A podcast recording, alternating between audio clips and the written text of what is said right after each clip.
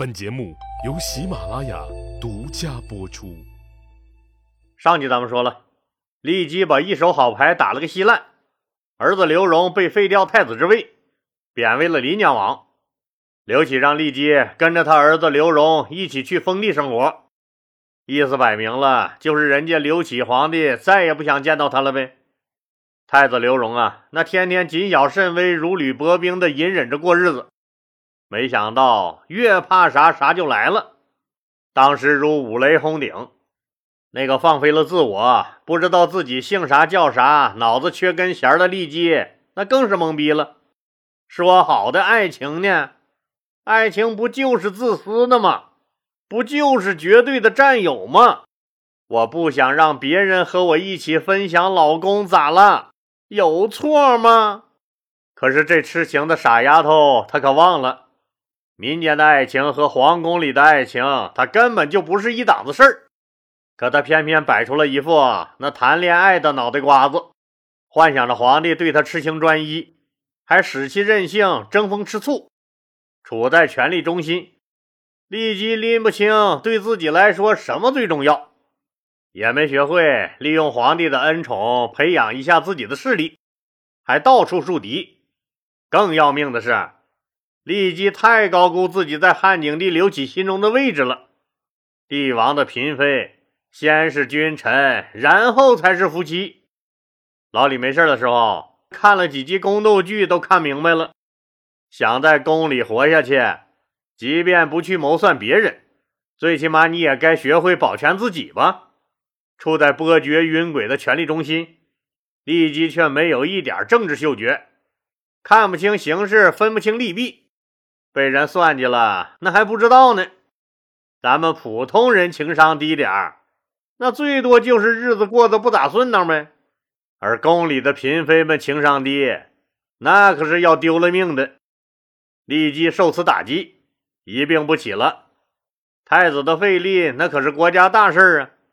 大伙还记得说当年刘邦同志要废了太子刘盈，而改立戚夫人生的刘如意那档子事吧？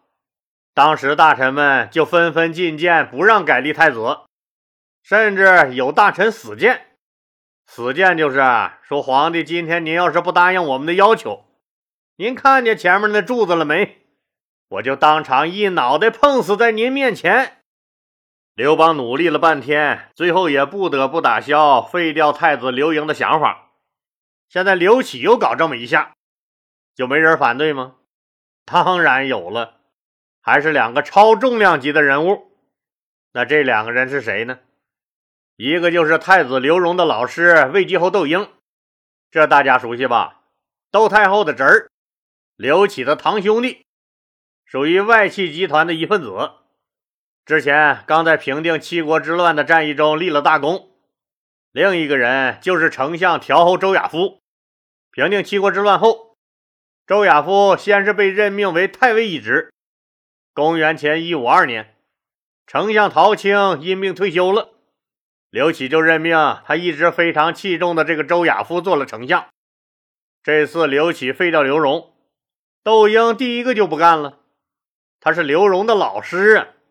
只有刘荣当了皇帝，那太子东宫的所有人才能有希望，尤其是老师辅佐的太子，要是顺利当了皇帝，那您就想吧，那老师是不是就一步登天了呀？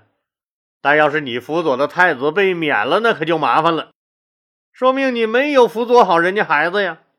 所以窦婴一听说废了太子刘荣，那当时就不干了。可他不干，那管用吗？当然是不管用了，把个老窦婴气的那直接请了病假不来上班了。谁都看出来了，那就是气不过罢工了呗。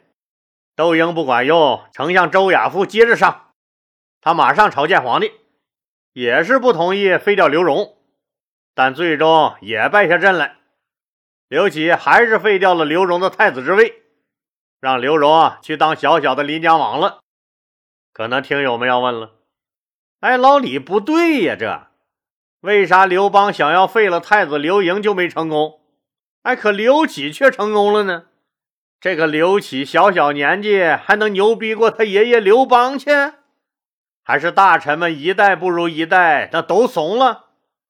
这个问题啊，您必须得这么看啊。刘邦废太子刘盈和刘启废太子刘荣，给人的第一感觉好像是一样的，都是皇帝老子废了太子。但之所以刘邦不能废掉刘盈，而刘启却成功的废掉了刘荣，这根本原因在于啊，人家刘盈是皇后吕雉生的，是嫡子。而刘荣那只是刘启众多的妃子之一的立姬生的，他不是皇后生的，所以不是刘启的嫡子，也相应的他就不是皇位的必然继承人，所以刘启想要废了他的阻力也就没那么大了。何况当年人家吕雉啊，那可是有两个手握重兵的哥哥吕泽和吕氏之在那虎视眈眈看着呢，丽姬有啥呀？最多有几个享受副村长级经理待遇的穷亲戚。刘荣的太子之位已被废了，刘飘和王志觉得刘彻的机会来了，很高兴。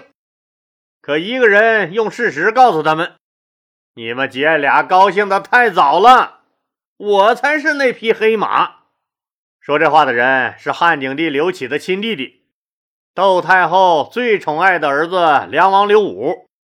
刘启可是当年亲口对他说过：“说百年之后啊，要传位给他。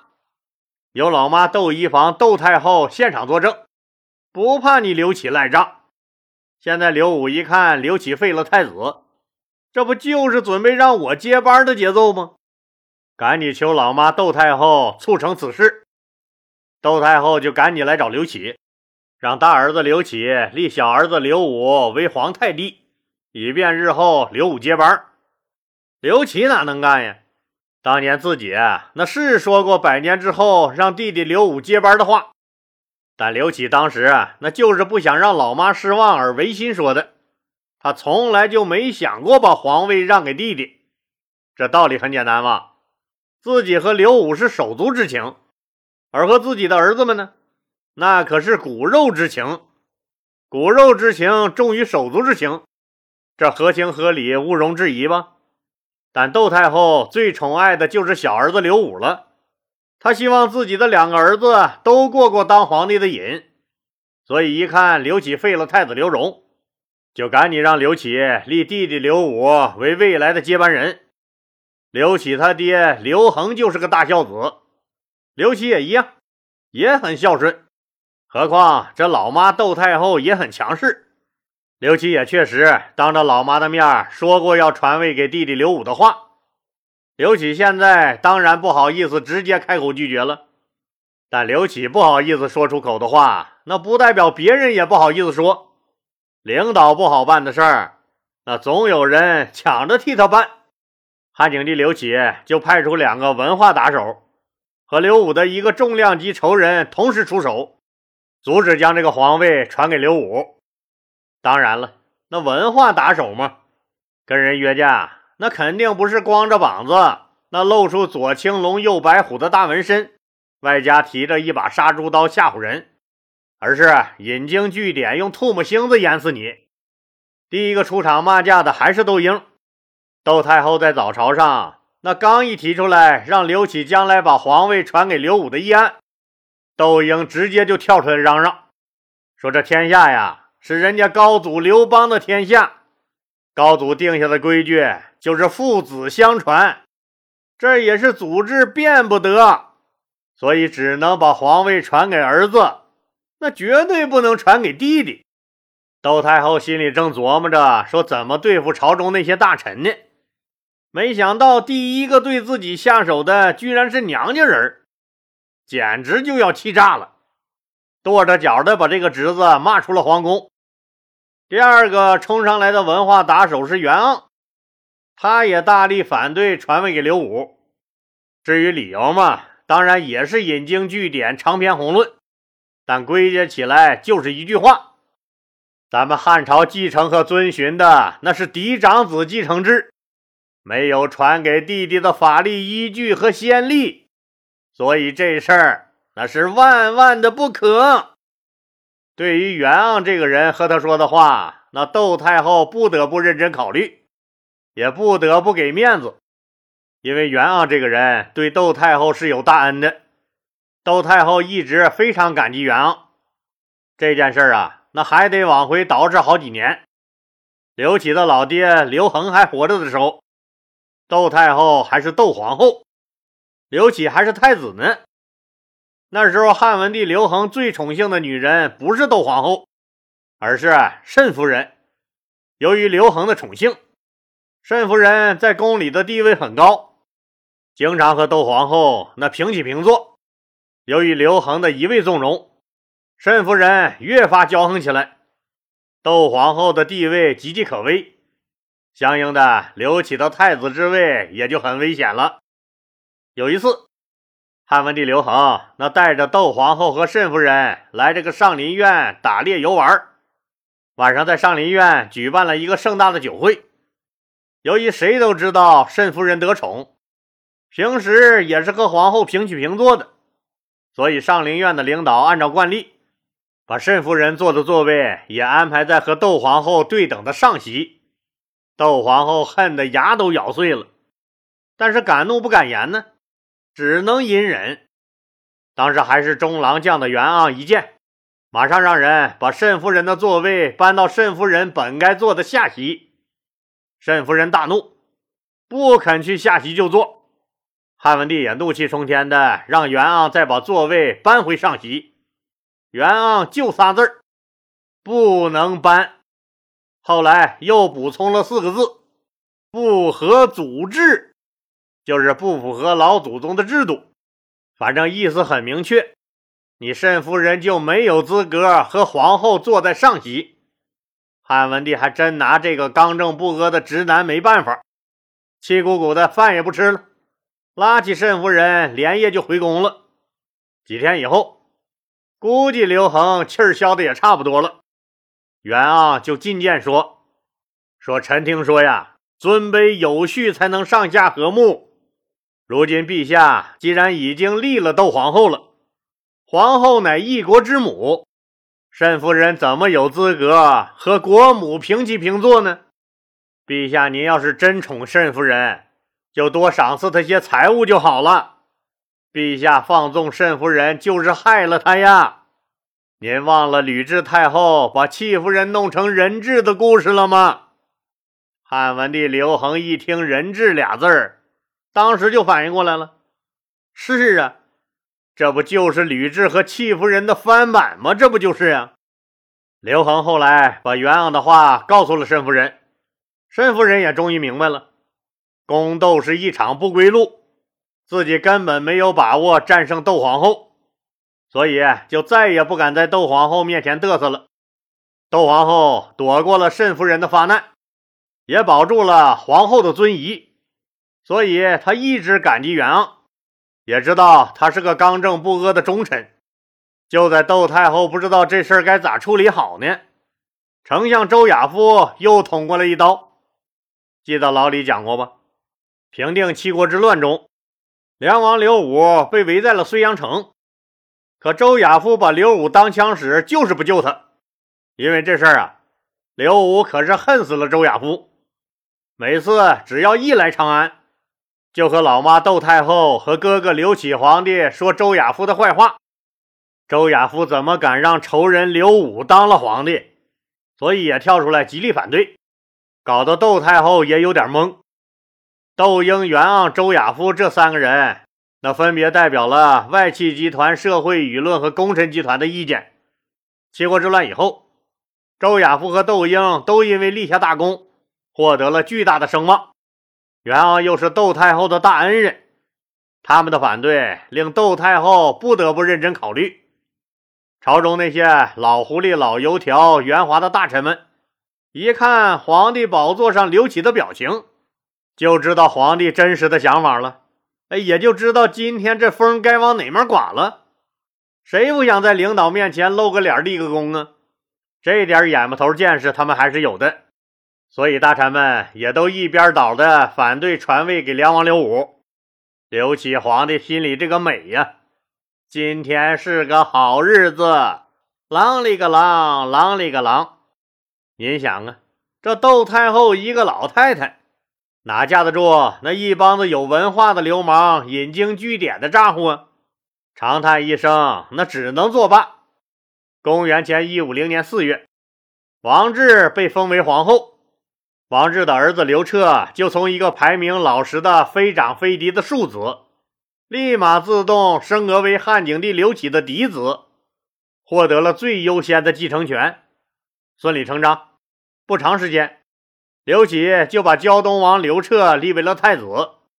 这下子，那王志、刘飘乐了，梁王刘武哭了。原来哥哥刘启说要把皇位传给我的承诺，那就是一张空头支票，一句屁话呀！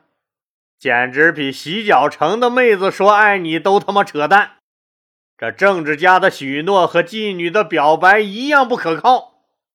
烦恼过后的刘武就恨开了窦婴、袁盎、周亚夫和那帮子大臣。你们要是不瞎逼逼，那我没准还有点希望呢。这一下子一切都泡汤了。可人家窦婴是窦太后的侄儿，周亚夫是相当于常务副皇帝的堂堂大丞相，这俩人自己暂时还惹不起，但弄死几个袁盎这样的，他还是有办法的。梁王刘武为了泄私愤，虽然自己贵为王爷，但办事儿依旧是痞子味十足，摆出一副那流氓会武术的嚣张嘴脸。居然派杀手来京城干掉了袁盎和其他十几位大臣，出了这么大的事儿，举国震惊。朝廷那一时也判断不出这是谁干的，只能加紧破案进度。但天下哪有不漏风的裤衩子？从各方传来的消息汇总来看，敢干这事儿的只有梁王刘武。刘启本来就怀疑他，一调查，那果然是他。刘启大怒。要知道，那杀了朝廷官员，那是多大的罪过！